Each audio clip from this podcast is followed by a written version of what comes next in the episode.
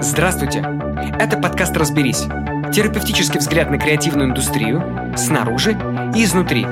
Меня зовут Антон Слонимский, и мой подкаст посвящен личным историям креаторов.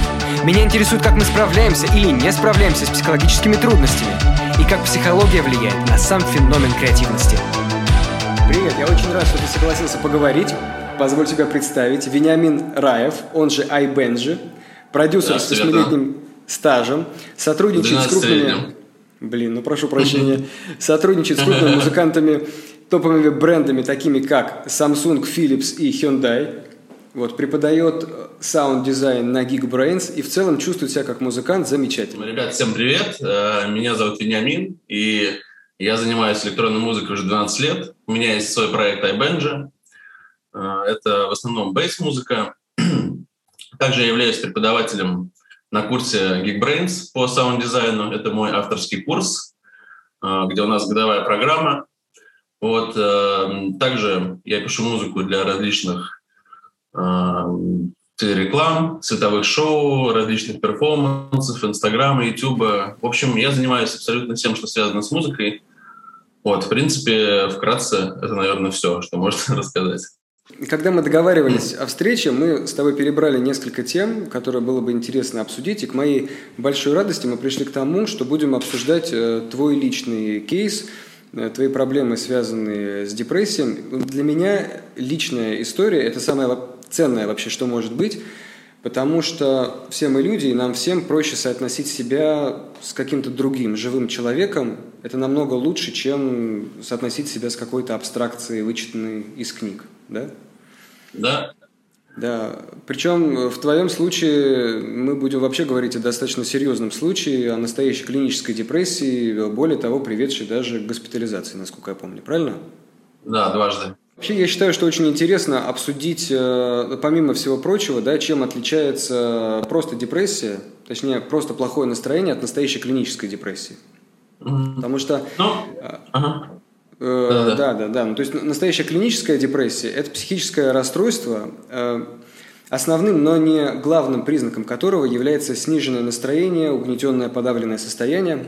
Очень удобная есть система классификации DSM-4, вот, и она гласит, что для того, чтобы определить настоящую депрессию, на протяжении двух недель должно присутствовать как минимум 5 из 9 Э, ключевых симптомов и, самое главное, один из крупных э, симптомов. То есть есть два основных симптома – это депрессивное настроение и или утрата интересов и удовольствия. Но также есть там и мелкие, например, э, симптомы, такие как потеря веса и аппетита, инсомния или гиперсомния, да, то есть, или отсутствие сна, или наоборот большое количество сна, снижение энергичности, чувство никчемности, заниженная самооценка, неадекватное чувство вины, заторможенность мышления и, самое страшное, суицидальные тенденции. Вот если есть хотя бы пять признаков, и они держатся в районе двух недель, то мы можем э, диагностировать у человека клиническую депрессию. Давай обсудим с тобой вот, вот в каком это ключе. В первый раз, когда с тобой это случилось, да, точнее, перед тем, как это произошло, Угу. В каком ты был состоянии? Так, ну начнем с того, что депрессия была не основным заболеванием, с которым я попал э, в больницу. Угу. Вот, депрессия это, это уже было как следствие моего состояния. То есть у меня было совершенно другое состояние, оно переросло, точнее, оно не переросло, депрессия добавилась к тому состоянию, с которым, от которого я страдал. Вот. Mm-hmm. Я попал, попал с э, сильным тревожным расстройством. У меня на протяжении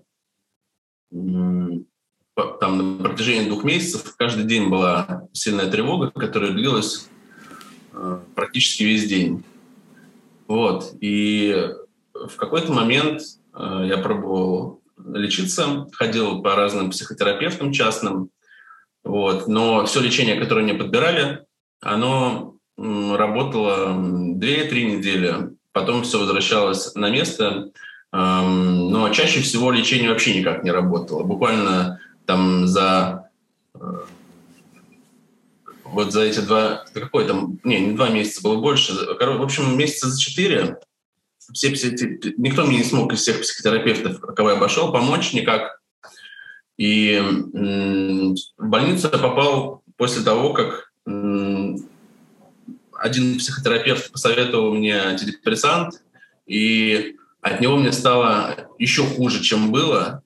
У меня тревога усилилась просто до невероятных размеров, и эм, суицидальные мысли просто преследовали меня каждый день, потому что э, я не знал, как вылечиться. Это очень страшно, когда ты постоянно находишься в тревоге, причем эта тревога, она абсолютно без какого-либо триггера, то есть нет никакой причины, почему ты тревожишься. Ты просто в этом состоянии находишься и не знаешь, как себе помочь, никто не знает, как тебе помочь. Э, врачи бессильны, никто ничего посоветовать не может. У кого не спросишь, ни у кого такого состояния не было. Было что-то похожее, но настолько жестко ни у кого. Вот. И мне настолько плохо было, что родители в итоге вызвали скорую, и те сразу поняли, что меня надо просто вести, и так я оказался в больнице в итоге. Во-первых, начнем с того, что э, депрессии бывают в том числе и тревожные. И это некий курс симптомов, которые всегда э, идут вместе. То есть депрессия и тревожное расстройство идут рука об руку. И есть формы, деп... формы депрессии, которые преимущество проявляют себя именно тревогой. Вот, это, это как бы пер, первый нюанс. То есть на самом деле это была депрессия все равно, просто она дебютировала именно, именно в такой форме. И дальше потом постепенно развелась, да, вследствие там, неправильного там, или недостаточного лечения. Вот, это, это первый момент, что можно сразу сказать. То есть можно сказать, что это сразу была депрессия все-таки. Вообще сам момент, как это все начиналось. То есть это на ровном месте произошло, да? То есть ничего не происходило, Но... все было в порядке, да? Но не совсем. Есть на самом деле моменты, которые, мне кажется, повлияли на мое состояние. Угу. Вот. Блин, просто эти моменты связаны с отношениями, и мне бы не хотелось про человека упоминать, потому что прошло уже столько лет, ну, ну сколько там, два года, и как-то... Ну, просто мои друзья все поймут, о ком я говорю. Да, ну это понятно, но это может быть. Тут же человек-то, грубо говоря, ни при чем, да? Ну, тут так... Возможно и так, да. Этот человек не несет на себе полной ответственности за то, что произошло.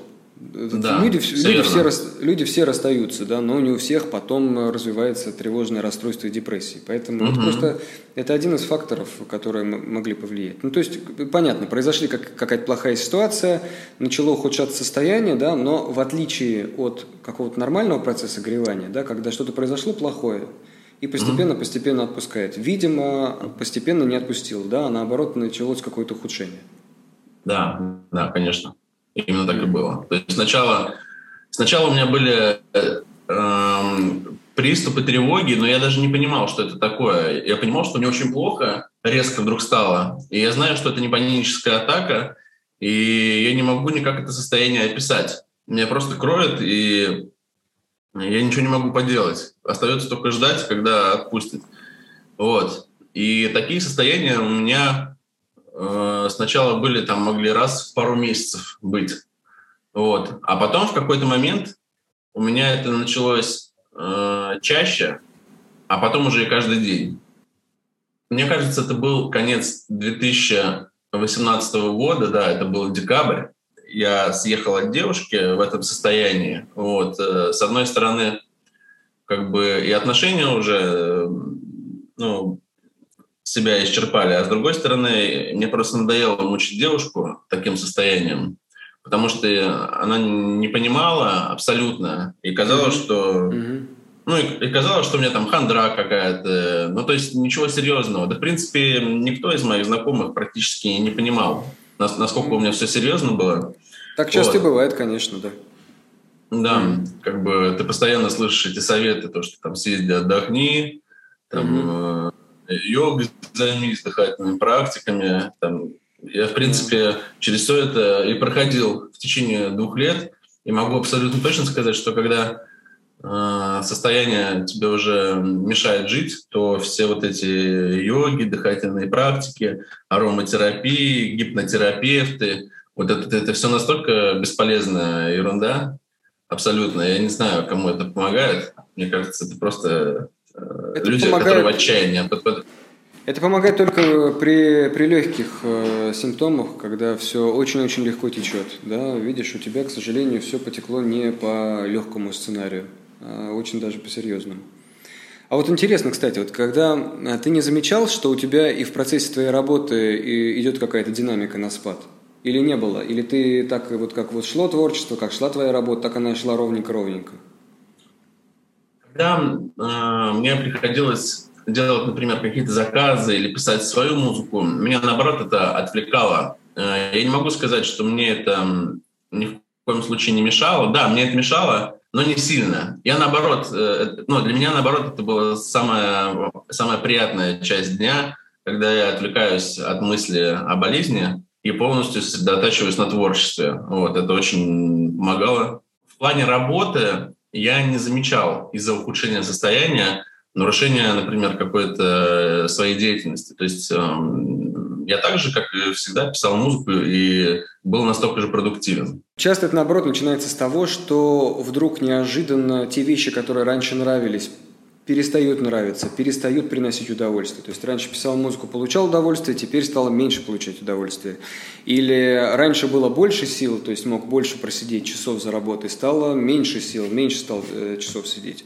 Раньше было проще общаться с людьми, находить новые контакты, брать заказы, теперь трудно ответить на сообщения. Вот такого плана. Были проблемы? Я понял. Только начиналось все. А, я могу сказать так, то что э, мне перестало приносить удовольствие абсолютно все, кроме музыки, потому что э, да, потому что в музыке я какое-то спасение находил в этом плане. Вот, эм, конечно, э, желание садиться за музыку сопровождалось, ну, точнее, чтобы сесть за музыку, приходилось довольно много усилий предпринять. Mm-hmm. Вот, mm-hmm. то есть тяжело, тяжело было начать. Мне и сейчас, если честно, довольно тяжело бывает садиться за музыку в плане того, что я до сих пор на лечении нахожусь. И, ну, просто, я не знаю, это, это, это не лень, это просто какое-то безразличие, что ли. Угу. Какой, я не знаю, иногда мне, я, не, я не могу понять, то ли в какие-то моменты пере, слишком перенасыщаюсь музыкой, то ли мне, ну, тяжело. Но когда я вот эм, только начинал выздоравливать, я за музыку сел не сразу, потому что я помню, я себя еще месяца три заставлял садиться за музыку, это было тяжело. Вот. Но по поводу заказов и работы, я все равно брал заказы через силу, потому mm-hmm. что я понимал, что если я сейчас в этом состоянии начну отказываться от всего, от работы, от заказов, то есть я еще, я еще на тот момент преподавал даже в другой школе, вот, и очень часто в этом состоянии тревоги все равно проводил занятия. Mm-hmm. Вот, э, кто, ученики, слава богу, ни разу это не замечали. Вот, но я иногда уходил, выходил с урока, просто прийти в себя, отдышаться, как-то собраться и возвращался на урок. Вот, в общем, конечно, в этом ужасном состоянии тяжело было что-либо делать, но я все равно делал, потому что я мог остаться без работы, без денег, а потом, конечно, у меня же была какая-то надежда на выздоровление. Я думал, ну вот я выздоровлю и окажусь в полной жопе, без всего. Поэтому... Угу. Работа, она и структурирует каким-то образом день. И, и действительно, это не, очень нехорошо, когда человек теряет доход. И работа дает и социализацию, и возможность общаться с другими людьми. Поэтому, mm поэтому действительно не терять работу – это очень-очень важно. И то, что ты смог ее но себя удержать силой воли, по-моему, это большая победа, очень правильно сделал. Я думаю, что во многом это помогло тебе справиться быстрее и легче, то, что ты не бросал ее. Возможно, да. Мы этот момент э, проговаривали с психологом, вот, э, что ни в коем случае нельзя вот так вот взять, размякнуть и перестать все делать. Конечно, я очень хотел уволиться с работы, э, хотелось просто лежать и вообще ничего не делать, я, в принципе, этим и занимался большую часть э, дня. Я просто лежал, ныл, говорил, как неплохо. Все вокруг были в ужасе, и там мать в слезах, там отец уже там всех знакомых, э, кто хоть как-то связан с медициной, обзванивал. Вот. Но когда речь шла о работе, я всегда собирал как-то себя в кулак и шел работать, потому что ну, во-первых, это все, что меня отвлекало, только работа. По-другому, либо ты находишься в этом ужасе, либо ты отвлекаешься. Вот, других вариантов нет. В тот момент, когда состояние ухудшилось настолько, что пришлось лечь в больницу, это наступило все-таки резко или это постепенно-постепенно нарастало? На самом деле э, речь о больнице и о госпитализации э, уже шла довольно давно, но никак не было какого-то момента, когда я был, я был прямо решительно готов лечь. Но э, этот момент наступил, когда я начал принимать новый антидепрессант. Буквально на, на второй день его принятия я ну, на, настолько, настолько ужасном состоянии проснулся. Вот, и они, я позвонил родителям, они были на даче. Вот сказал, что э, я сказал, что это из разряда, что мне кажется, что я умираю уже просто. Вот родители, конечно, приехали, приехали и э, увидели в каком состоянии и вызвали скорую. Понятно. Позволь, я сделаю здесь ремарку важную по поводу а. того, что это было такое. Вот, потому что если просто слушать то, что ты говоришь, то создается впечатление, что ты там отравился, например, антидепрессантом, или что это антидепрессант вызвал такое плохое состояние. На самом деле то, что произошло, это побочное явление, которое очень часто бывает от, э, когда человек да, только, начинает, ага. только начинает принимать антидепрессанты или э, принимает их периодически, или, например, начинает принимать какой-то новый антидепрессант, который на него начинает активно работать. Вот э, это даже признак на самом деле того, что антидепрессант заработал, что он э, Потому что антидепрессанты многие, они работают как некое топливо, да? как будто то серотонина становится больше, и на первом этапе э, вся симптоматика может усиливаться. Поэтому э, при грамотном назначении, особенно в случае с пациентами, которые страдают тревожными расстройствами, им назначают антидепрессанты под прикрытием там, транквилизаторов или нейролептиков для того, чтобы компенсировать вот это явление, когда повышается тревога, особенно в начале. Угу. Вот. Это очень частое явление, да, такое ухудшение состояния. То есть это было, это усилилась тревога. На самом деле, это усилилась тревога на начале приема нового антидепрессанта. Такое очень часто бывает, к сожалению. Вот. Но ты говоришь, еще и прям суицидальные мысли, что ли, усилились, да, одновременно с этим? Они и так были, а тут э, мне просто уже, я просто лежал и мечтал уже умереть, потому что терпеть это было невозможно. И, Такая сильный, бы... Такой сильный страх, да, был? Такой сильный страх? Да, очень сильный, очень сильный страх перед тем, что ты ничего с этим не можешь сделать. Вот. Mm-hmm. Вот, за, вот за что ты переживаешь. Ты переживаешь за то, что ты до конца жизни теперь в этом состоянии пробудешь. Зачем так жить вообще? Ну, понятно. Когда... Понятно. Да, это не совсем настоящие суицидальные мысли. И не к тому, что мы... Я, я бы хотел, чтобы у тебя были настоящие, но это... Нет, это скорее, я к тому, да. что... Да, да, да, я понял. Конечно, я, я часто обдумывал, каким образом эм, я там покончу с собой или еще что-то. Mm-hmm. Конечно, mm-hmm. конечно, я эти планы обдумывал не раз. Mm-hmm. Вот. Эм, но всегда меня останавливала, останавливала мысль о том, что мне очень жалко родителей в этом плане. Я никак не могу представить, как мать меня найдет там э, в ванной, наверное, со вскрытыми венами или, или, или там повешенного, я не знаю. Всегда меня вот этот момент только останавливал. Больше ни о чем другом я не переживал, только родители. Как сам процесс госпитализации для тебя прошел? Вот это вот доехать до больницы, пообщаться с, с врачами, с, в приемке. Вообще, какие-то впечатления остались? Ну, вообще, вообще я очень хотел этого. Хотел, чтобы меня госпитализировали уже в тот момент, потому что угу. я, я, я попробовал уже все, что можно, ну, не все, что можно, но достаточно много. И мне ничего не помогло. И у меня была надежда mm-hmm. на то, что, возможно, в больнице мне помогут. Mm-hmm. Вот. И, поэтому, и поэтому я не переживал, я, наоборот, как-то воодушевлен даже немного был тем, mm-hmm. что наконец, наконец-то сейчас решат мои проблемы. Yes. Вот. Впечатление. Но, конечно, подобного рода больницы э, в фильмах показывают совсем другой стороны. И ты, когда едешь туда, ожидаешь, что там так и будет. Но на самом деле она не сильно отличается. Единственное, что э, Единственный момент, который действительно похож на то, что в фильмах, это то, что есть э, надзиратели, можно сказать, эм, и есть действительно особенные пациенты, которые там пристегнуты к кровати э, из-за того, что они там буйные или еще что-то. Такое тоже бывало. Немного совсем, Но несколько раз было, да, при мне, что людей пристегивали.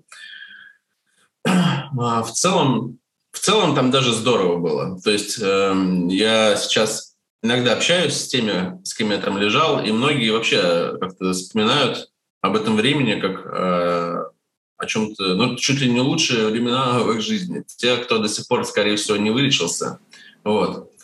Но там действительно было круто, потому что ты приезжаешь, и ты вообще забываешь обо всех своих земных проблемах. Там ты все, ты отрезан от мира, и ты никому ничего не должен. И э, все проблемы, кроме твоей основной, то есть, в которой ты попал, отходят на задний план.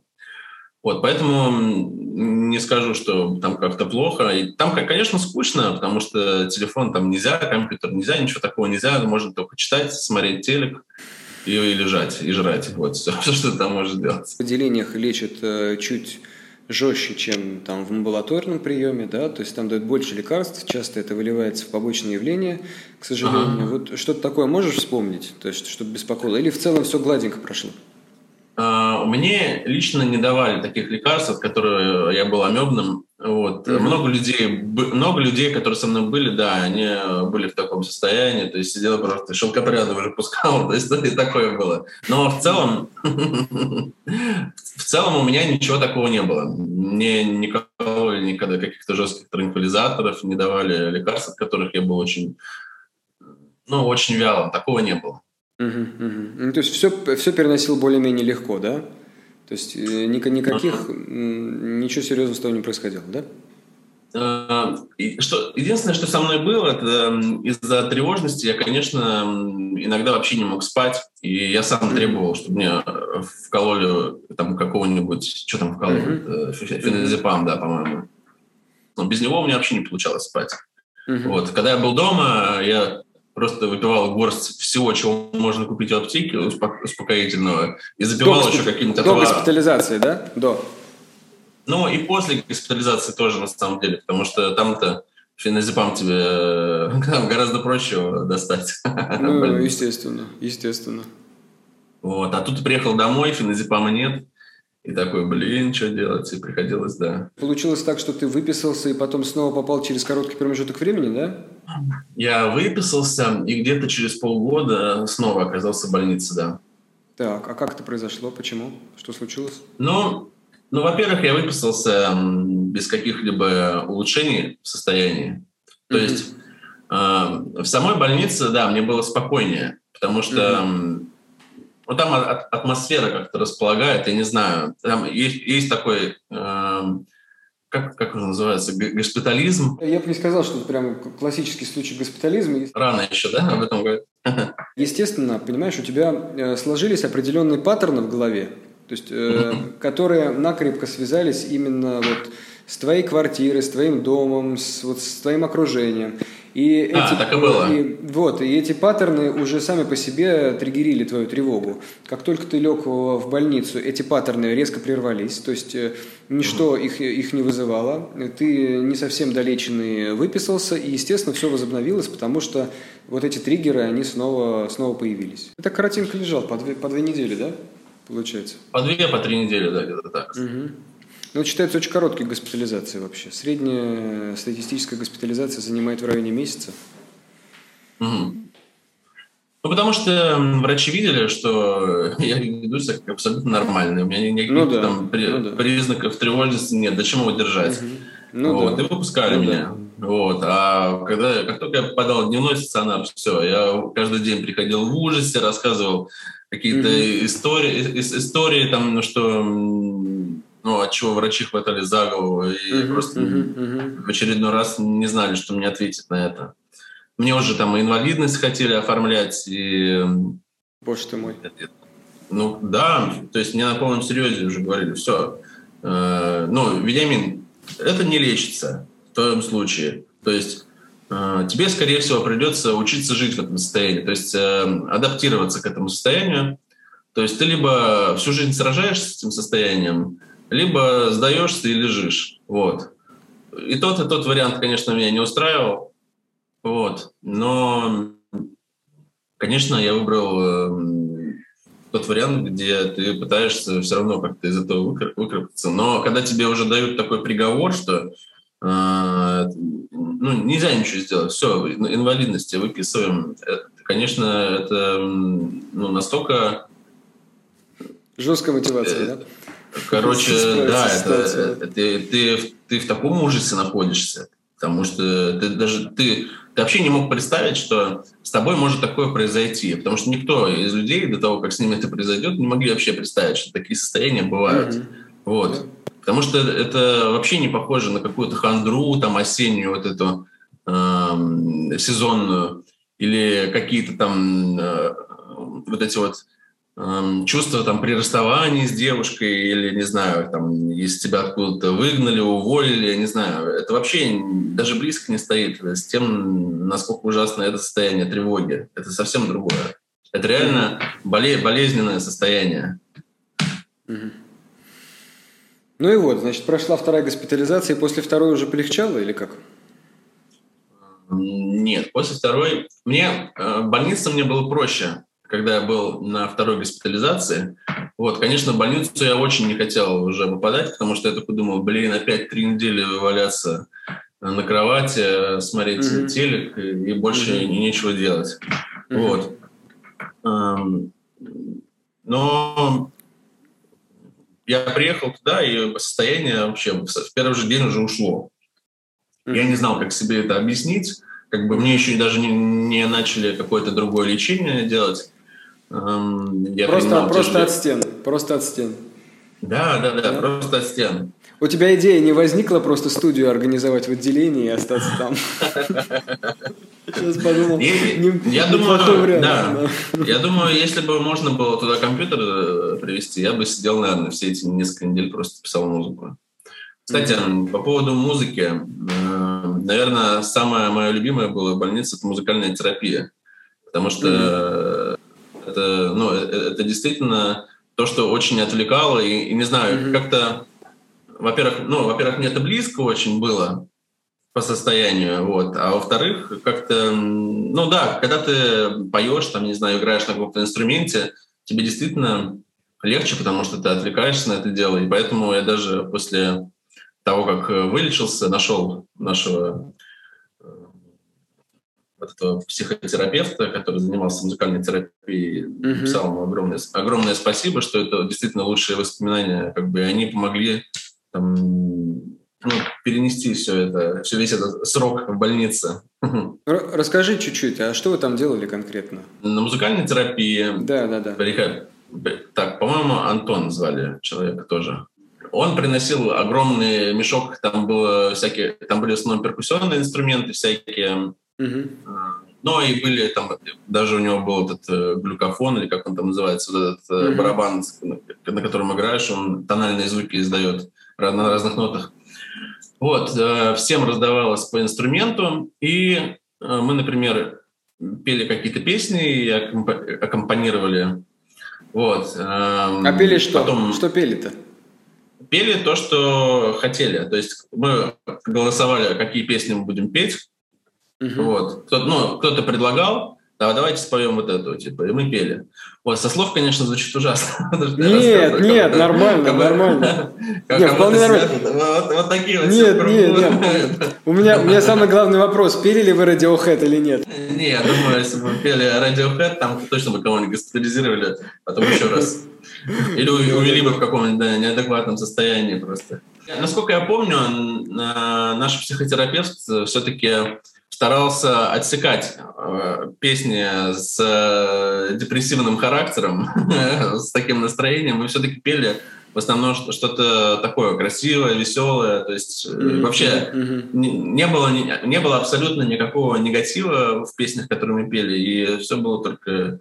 Ну, короче, эм, люди реально расцветали на этой терапии. Я смотрел на лица тех, кто приходил, например, там же много было довольно-таки людей, которые которых там чуть ли не, не под руку уже приводили и сажали э, в класс на музыкальную терапию, и им прям лучше становилось. Мне кажется, музыкальная терапия действительно работает в таких э, случаях, потому что музыка в этом плане...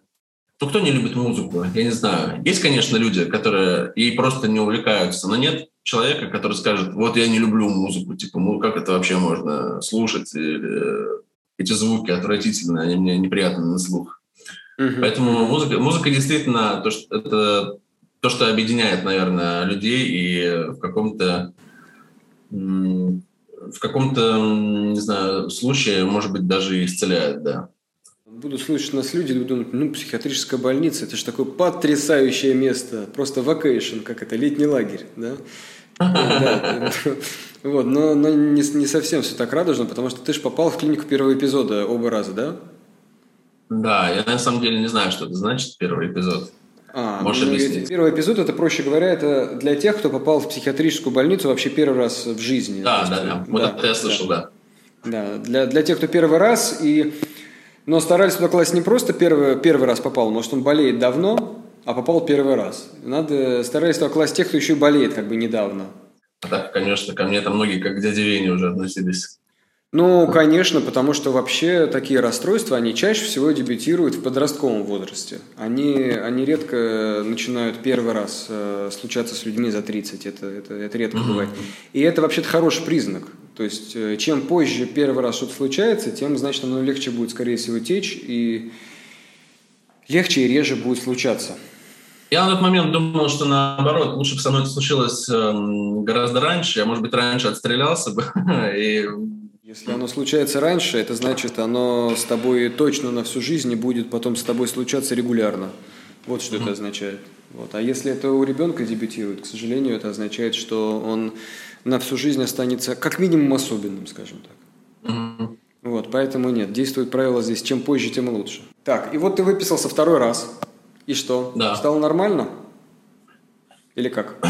Нет, мне в первый же день дома было уже плохо. Я уже понимал, что все вернулось, что mm-hmm. особо мне mm-hmm. ничем не помогла эта госпитализация. Я начал ходить в дневной стационар, mm-hmm. и мне решили назначить психолога чуть ли не три раза в неделю.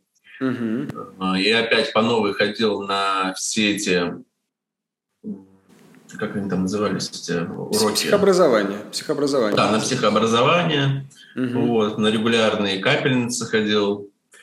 В общем, на все процедуры, которые только были, мне кажется, я на все ходил. Но мне абсолютно ничего не помогало. Вот. Эм, иногда мне казалось, что разговоры с психологом меня как-то приводят э, в норму. И один раз мне дали лекарство, от которого мне полегчало аж на три дня. И я уже такой, нифига себе, что, выздоровел, что ли? И эм, уже пришел такой, блин, смогли подобрать мне лекарства наконец. То есть я врача там обрадовал, там все радовались просто. Просто э, все, кто, да, все, кто занимался моим лечением, они там прям все за меня радовались, потому что они, наверное, ну, ну, были врачи, которые, мне кажется, переживали за меня больше, чем за остальных, потому что у остальных все еще хоть понятно, как их лечить было, и диагноз какой-то понятен тоже. А со мной вообще все было непонятно.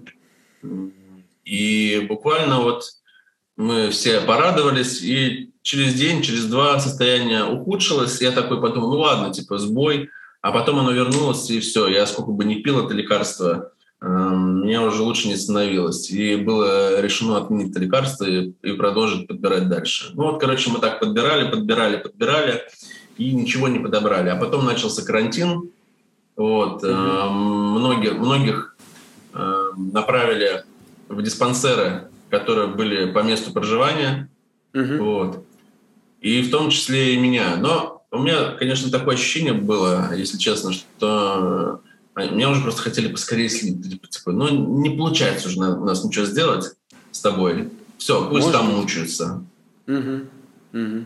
Вот. Потому что я прям чувствовал, что я достал всех уже своим состоянием, тем, что постоянно ну, требовал от врачей того, что они не могут мне дать. Угу. И мне кажется, многие выдохнули, когда я из этой больницы ушел. Вот. Эм, в общем, направили меня к врачу по месту жительства в районный диспансер.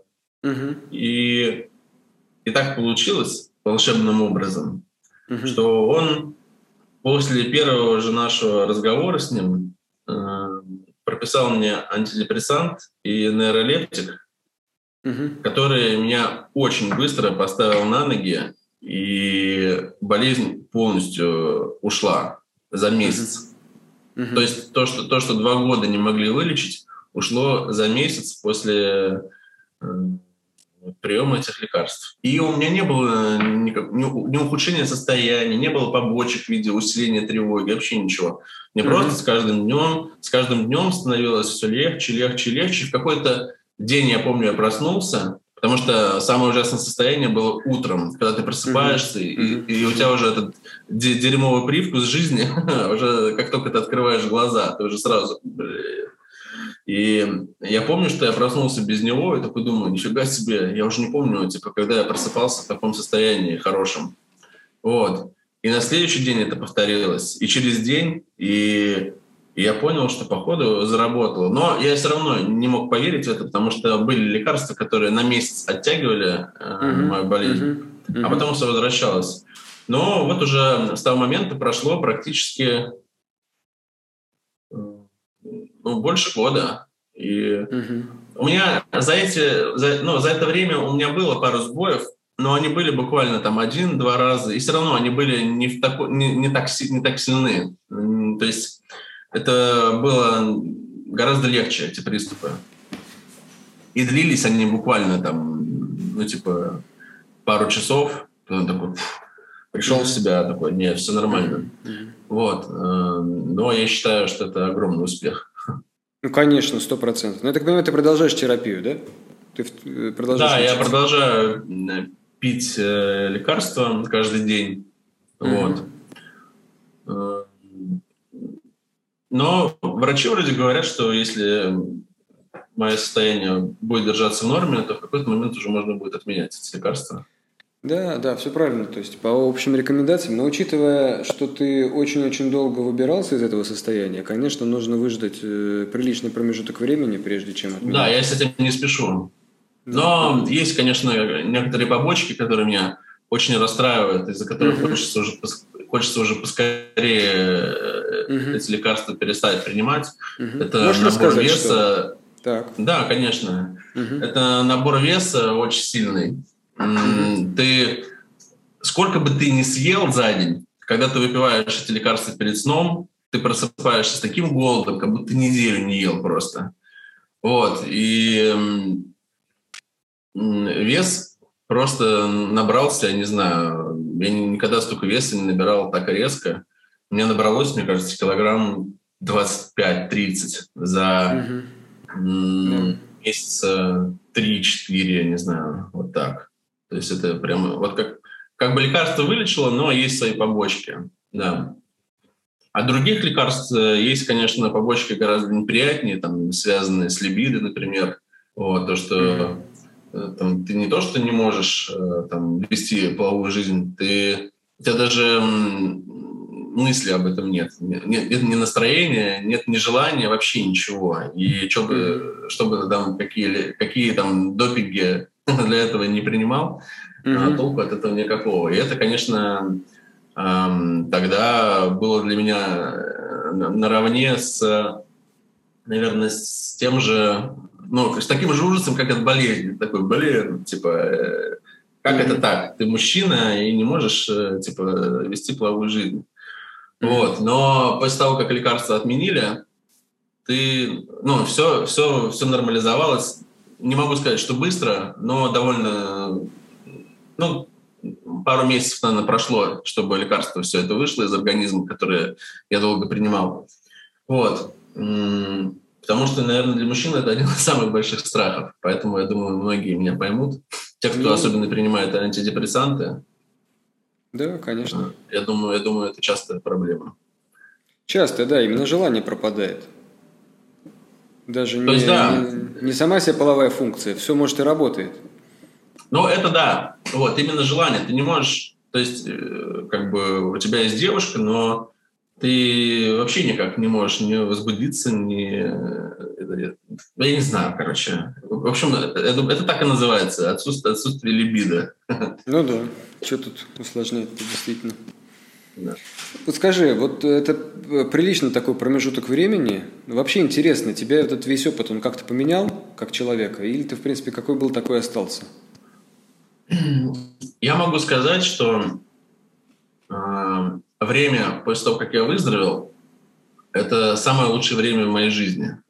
У меня я не знаю, такое впечатление, что мне за все эти страдания как будто э, воздалось. Mm-hmm. У меня абсолютно, абсолютно по всем направлениям подъем. Как бы подъем по всем направлениям, да, после отсутствия либидо. Ну, отлично. В общем, да, э, и с работой, и с музыкой, и, там, и с, и с финансовыми э, моментами. В общем, uh-huh, uh-huh. по всем фронтам вообще все круто. Я э, переехал в Подмосковье после этого, сделал себе здесь довольно прикольную студию с большим количеством всяких железок. И каждый день я просто наслаждаюсь жизнью настолько. Ну, короче, я не знаю, то ли это из-за антидепрессанта, то ли э, я просто так рад, что я выздоровел, до сих пор радуюсь этому моменту. Вот. Но реально я себя счастливее, чем сейчас, вообще никогда не ощущал.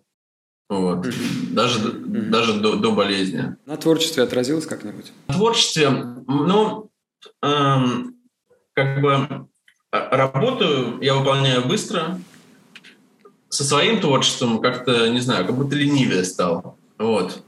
Но меня это не сильно напрягает. Сейчас там уже коронавирус, сейчас толку от этой музыки, но все равно у тебя не будет ни выступлений, ничего такого. Поэтому, в принципе, сейчас особого смысла что-то выпускать и нет. Поэтому я за этот момент не переживаю. Но я просто настолько много занимаюсь музыкой в каких-то других планах, то есть э, там и преподавание, там сидение мастеринг, mm-hmm. заказы, что мне что мне просто вдоволь этого хватает. Мне надо кажется, что, скорее всего, ну, мне лень писать что-то свое, хотя у меня с, своих треков лежит примерно на три альбома, которые я практически доделал. Вот, mm-hmm. Мне просто э, реально настолько лень иногда бывает за это садиться. Ну, ты, например, отработал там, не знаю, за каким-то заказом полдня, потом еще кто-то тебя попросил что-то свести, и вот так вот каждый день практически. Я каждый день что-то делаю на заказ. Вот. И на свое творчество просто уже желания особо не остается. Вот. Но, как я уже говорил, когда же, когда я только выздоровел, у меня тогда было не особо много заказов, все равно тяжело было заставить себя сесть за музыку. Скажи, какие ты вообще сделал для себя выводы из всего того, что произошло? Конечно, выводы есть. Эм, ну, наверное, один из таких самых главных выводов, которые... Ну, короче, одна из самых таких вещей, которые я понял, это насколько важен режим сна. Вот, насколько это реально важно. Э, потому что насколько быстро у тебя стрессоустойчивость и прочее убивается, когда ты долгое время ложишься в 3, в 4. Мне сейчас из-за работы, конечно, приходится частенько ложиться, но по возможности я стараюсь, конечно, так не делать. И когда ты долго находишься в несогласии с самим собой, когда ты долго э, находишься в состоянии, когда ты что-то долго в себе держишь, ты чем-то недоволен, тебя что-то не устраивает в жизни, и ты ничего с этим не делаешь. И ты вот терпишь, терпишь, терпишь, и в какой-то момент а, ну, организм не выдерживает. То есть это ты терпишь, я имею в виду какую-то сложную жизненную ситуацию, которая тебя психологически очень изнуряет, и ты ее никак не решаешь. Тебя каждый день она мучает, но ты ничего с этим не делаешь. Вот, у меня, у меня так сложилось, да, что я э, несколько лет был в отношениях, сначала было все хорошо, а потом mm-hmm. я не мог понять, как бы... Ну, мне казалось, мне казалось, что не в отношениях дело. Мне казалось, что дело во мне, что это у меня какой-то неправильный взгляд на отношения, что mm-hmm. я что-то не так делаю, что не человек, с которым я живу. Mm-hmm. Вот, а потому что я такой думаю, блин, ну, типа, люди же живут вместе там по 20, по 30 лет, и все нормально. А у меня уже это не первые серьезные отношения, и все отношения заканчиваются одним и тем же практически. То есть у меня пропадает вообще интерес ко всему, начинает, ну, интерес к человеку, а, появляется раздражительность, то есть я раздражаюсь вообще от присутствия человека рядом, от того, что там подойдет тебя, обнимет, поцелует, блин, прям сидишь, тебя прям это, ну, ты прям терпишь, короче. Ну, это действительно так, понимаешь, потому что ты наверняка слышал про такую штуку, как э, биопсихосоциальная модель. Еще раз что? Есть три большие группы факторов, которые могут вызывать э, психические расстройства. Биологические, психологические и социальные, соответственно. И они, и они все э, свой равноправный вклад в это состояние делают. То есть есть биологическая предрасположенность, мы ее особенно не можем никак контролировать, мы с ней рождаемся, да, она сама по себе каким-то образом э, существует и развивается, и именно на нее мы воздействуем при помощи лекарств. Есть психологическая составляющая, это как раз то, о чем ты сейчас рассказываешь, это э, психологические процессы, то, как мы обрабатываем информацию, то, как мы думаем об этом мире, да, как мы его оцениваем, какие мы делаем выводы.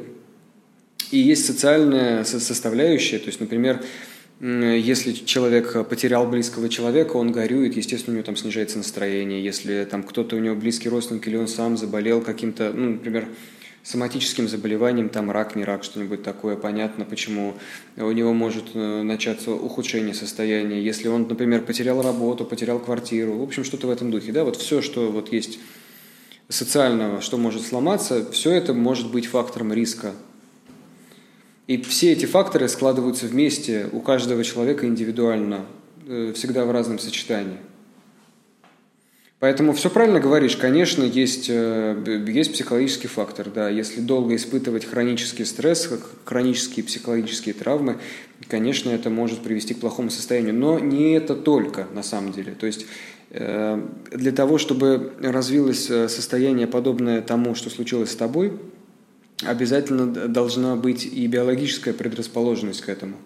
Потому что вполне себе можно представить человека, который переносит все то же самое психологически, но у него не развивается именно такое состояние. У меня ни у кого в роду подобного не было. Вот, э, поэтому я даже не знаю, откуда это могло взяться. К сожалению, бывает первый раз. Ну да. Вот. И потом просто сами по себе, э, там же нет какого-то определенного, знаешь, гена, который один блуждает по роду и вызывает это mm-hmm. состояние. Это тысячи генов. То есть mm-hmm. э, там 100 отсыпала мама, 200 отсыпал папа, а у тебя сложились 300, и вот таким образом. И mm-hmm. дальше, если ты станешь отцом, я не знаю, есть у тебя дети, кстати? Нет, у меня нет пока. Ну, вот если там будут у тебя дети, например, ты не обязательно передашь все. То есть ты им что-то передашь, но не все. Но я, конечно, за этот момент переживаю, что я бы не хотел, чтобы у детей такое было. Вообще никому бы такого не пожелал, ни врагам, никому. Ну, бывает по-разному, понимаешь? Даже если... Ну, то есть даже такие вещи, которые передаются более жестко э, по, по какой-то линии, да, там такие заболевания, как шизофрения, например, они все равно не передаются 100%. Э, даже есть исследования на близнецах, когда у ну, то есть двое близнецов абсолютно генетические копии, у одного из них шизофрения, у другого шизофрении нет. Вот. И, и есть исследования, которые показывают, что у близнецов э, вот эти заболевания развиваются приблизительно с 60% вероятностью. Mm-hmm. То есть есть целых 40%, что э, как бы гены эти не, как бы не проявят себя. Все очень нелинейно наследуется, но, но, конечно, наследуется. То есть если представить себе, что ты найдешь в жены, в жены себе девушку из отделения с похожим расстройством, вот, и вы заведете детей, то с большой вероятностью у ваших детей это будет. А если найдешь девушку даже в отделении с каким-то другим расстройством, то меньше.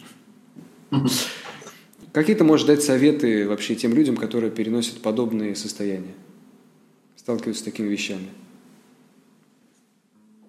Я могу сказать только одно, то что никогда не опускайте руки, если даже вам сказали, что уже нельзя вылечить. Нужно все равно пытаться искать эм, решение. Вот. В моем случае это доказало то, что это абсолютно, ну, абсолютная правда, что стоило просто... Ну, я мог опустить руки и до сих пор быть в этом состоянии. Вот. Эм, а я решил так не делать и как-то, не знаю, с этим бороться.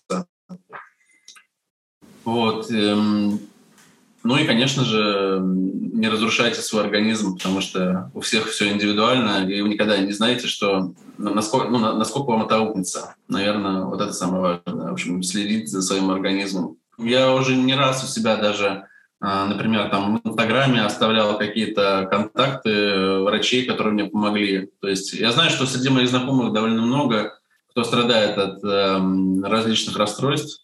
Mm-hmm. Вот, и ко мне многие обращаются после, ну, после того, как... Э, потому что я уже, на самом деле, рассказывал, но не так подробно, но делился вообще с людьми тем, что я был в таком состоянии. Рассказывал, что я лежал в больнице, тем более психиатрической. Вот. Э, но просто рассказывал, что перенес тяжелое состояние. Вот. И довольно много кто э, ну, последовал моим советам. То есть в плане того, что я советовал, например, вот попробуй, мне вот это лекарство помогло, у тебя состояние очень похоже на мое, поговори со своим врачом. Может быть, тебе это лекарство тоже поможет. И действительно, это лекарство помогло. И вообще, э, лекарство называется дуоксетин, дуоксента. Mm-hmm. Я не знаю, mm-hmm. оно, оно реально какое-то универсальное. То есть я даже советую, ну просто я говорю, возьми на вооружение, вот есть такая штука, и реально даже с другими расстройствами людям помогало, как будто какое-то волшебное ну, лекарство. Вот, ну, сейчас ты, конечно, делаешь нехорошую вещь. Но мы можем это не вставлять просто. Нет, ну, я не знаю, может, вставим, может, нет, посмотрим. Э, я имею в виду, что так э, я сейчас объясню, почему это нехорошо. Да? Потому ага. что это, это лекарство действительно, у него есть определенные, определенные свойства, но оно подходит не всем. Да? Это препарат, эм, давай так, если научно сказать, это селективный ингибитор обратного захвата серотонина и норадреналина. Он действует сразу на две большие группы рецепторов. Вот. Угу. И он помогает при определенных состояниях, но он подходит не для всех состояний. То есть нет такой, знаешь, градации. Если бы это было бы очень просто, если бы существовала градация. Вот есть плохие, там старые антидепрессанты, чуть лучше, лучше, лучше, лучше, лучше, лучше. uh И вот самый лучший один там на верхушке пирамиды находится, мы его даем всем. На самом да деле, не, я все... понимаю прекрасно, да, да, да, да. что все, для все... разных случаев разные вот, антидепрессанты. Пойми, пойми, если бы бывал такой один антидепрессант, то его бы действительно назначали всем в первую, в первую очередь. Э, естественно, врачи же не злодей. Э, просто всем бы назначали ту же дулаксен туда, но, но, к сожалению, нет. Это хорошо, что тебе этот препарат помог. Вот. Если, э, как бы, понимаешь, какой человек может последовать твоему совету, и наоборот ему не поможет, он решит, ну раз мне не помогло самое лучшее лекарство на свете, тогда мне вообще ничего не поможет. Или, или, да, другая, да, или другая ситуация. То есть э, в некоторых э, состояниях вообще э, категорически противопоказаны препараты, например, которые стимулируют норадреналин. То есть люди с активными суицидальными мыслями, им, не дай бог, нельзя назначать такие препараты, потому что при стимулировании норадреналина человек становится активнее в первую mm-hmm. очередь, и во вторую очередь он, у него настроение еще не успевает выровняться – и поэтому э, люди, страдающие тяжелой депрессией, суицидальными мыслями, у них как бы, они хотят себя убить, но у них нет сил встать с постели. Вот они начнут принимать дулаксенты, у них появится сила встать с постели, и они могут что-то с собой сделать. То есть, ну, например, в самом худшем случае. Да? Не и, очень. Ну, то есть, вот, да. Люди, например, с биполярным расстройством, если они начнут, ну, то есть у них, например, бывают фазы э, депрессивные фазы, а бывают маниакальные фазы, то есть нечто mm-hmm. обратное. Вот. И а, им нельзя давать антидепрессанты вообще без прикрытия другими препаратами, потому что они могут просто изменить фазу, просто mm-hmm. они уйдут в маниакальное состояние, и ну, это не лучше, чем депрессия. Ну, то есть... Не, ну я, я имел в виду больше то, что я советовал людям, у которых, я имею в виду, было не настолько тяжелое состояние, оно как бы похоже на мое, но оно mm-hmm. не было таким тяжелым. То есть человек говорит, вот у меня очень часто тревоги, а, потом неделю их может не быть. Или у меня какая-то, типа, у меня депрессия, и что-то вот мне врач посоветовал, ничего не помогает. Ну, вот. более, более правильный совет э, будет такой, ну, например, мне помог вот такой препарат, но неизвестно, поможет ли он тебе, и сходи, правда, к врачу и спроси его, обсудите с ним такой вариант. Вот этот совет, не, он не, я, более, я, более я, да, я, да. Я, я всегда как бы говорю то, что учти, как бы здесь у всех все индивидуально, и ну, нет такого, что как бы все антидепрессанты на всех одинаково действуют. Вот, это я тоже упоминаю, конечно же. Да, тем более, тем более ты ну, на своем опыте видишь, что ты перебрал очень много препаратов. И, очень, да. И, да, да, да. И многие из них не помогли, пока ты не нашел как бы тот препарат, который наконец-то с тобой просочетался как следует. То, что ты перенес, да, э, ты как-то изменил свой план на будущее из-за этого или нет? А, я недавно поставил себе цель написать за месяц 30 эм, инструментальных треков и разослать их по всем артистам, ну, используя каких-то свои связи, э, которые наработались, вот, mm-hmm. и посмотреть, что из этого получится. Mm-hmm. Вот, это, наверное, вот единственная пока что ближайшая цель. Вот, в плане там финансовом, во всем остальном меня более чем все устраивает. И, наверное, ничего, да, да, в принципе, я всем доволен. Я сейчас счастливый человек. Да, да, да. Мне все хочется ставить, что это не из антидепрессантов. Они здесь ни при чем. Блин, ну, очень бы хотелось. Потому что за это тоже есть страх, что я перестану принимать лекарства, и опять жизнь станет какой-нибудь не той. Ну, пойми, антидепрессанты, они ведь не дают кайфа непосредственно. Они только восстанавливают нормальный уровень.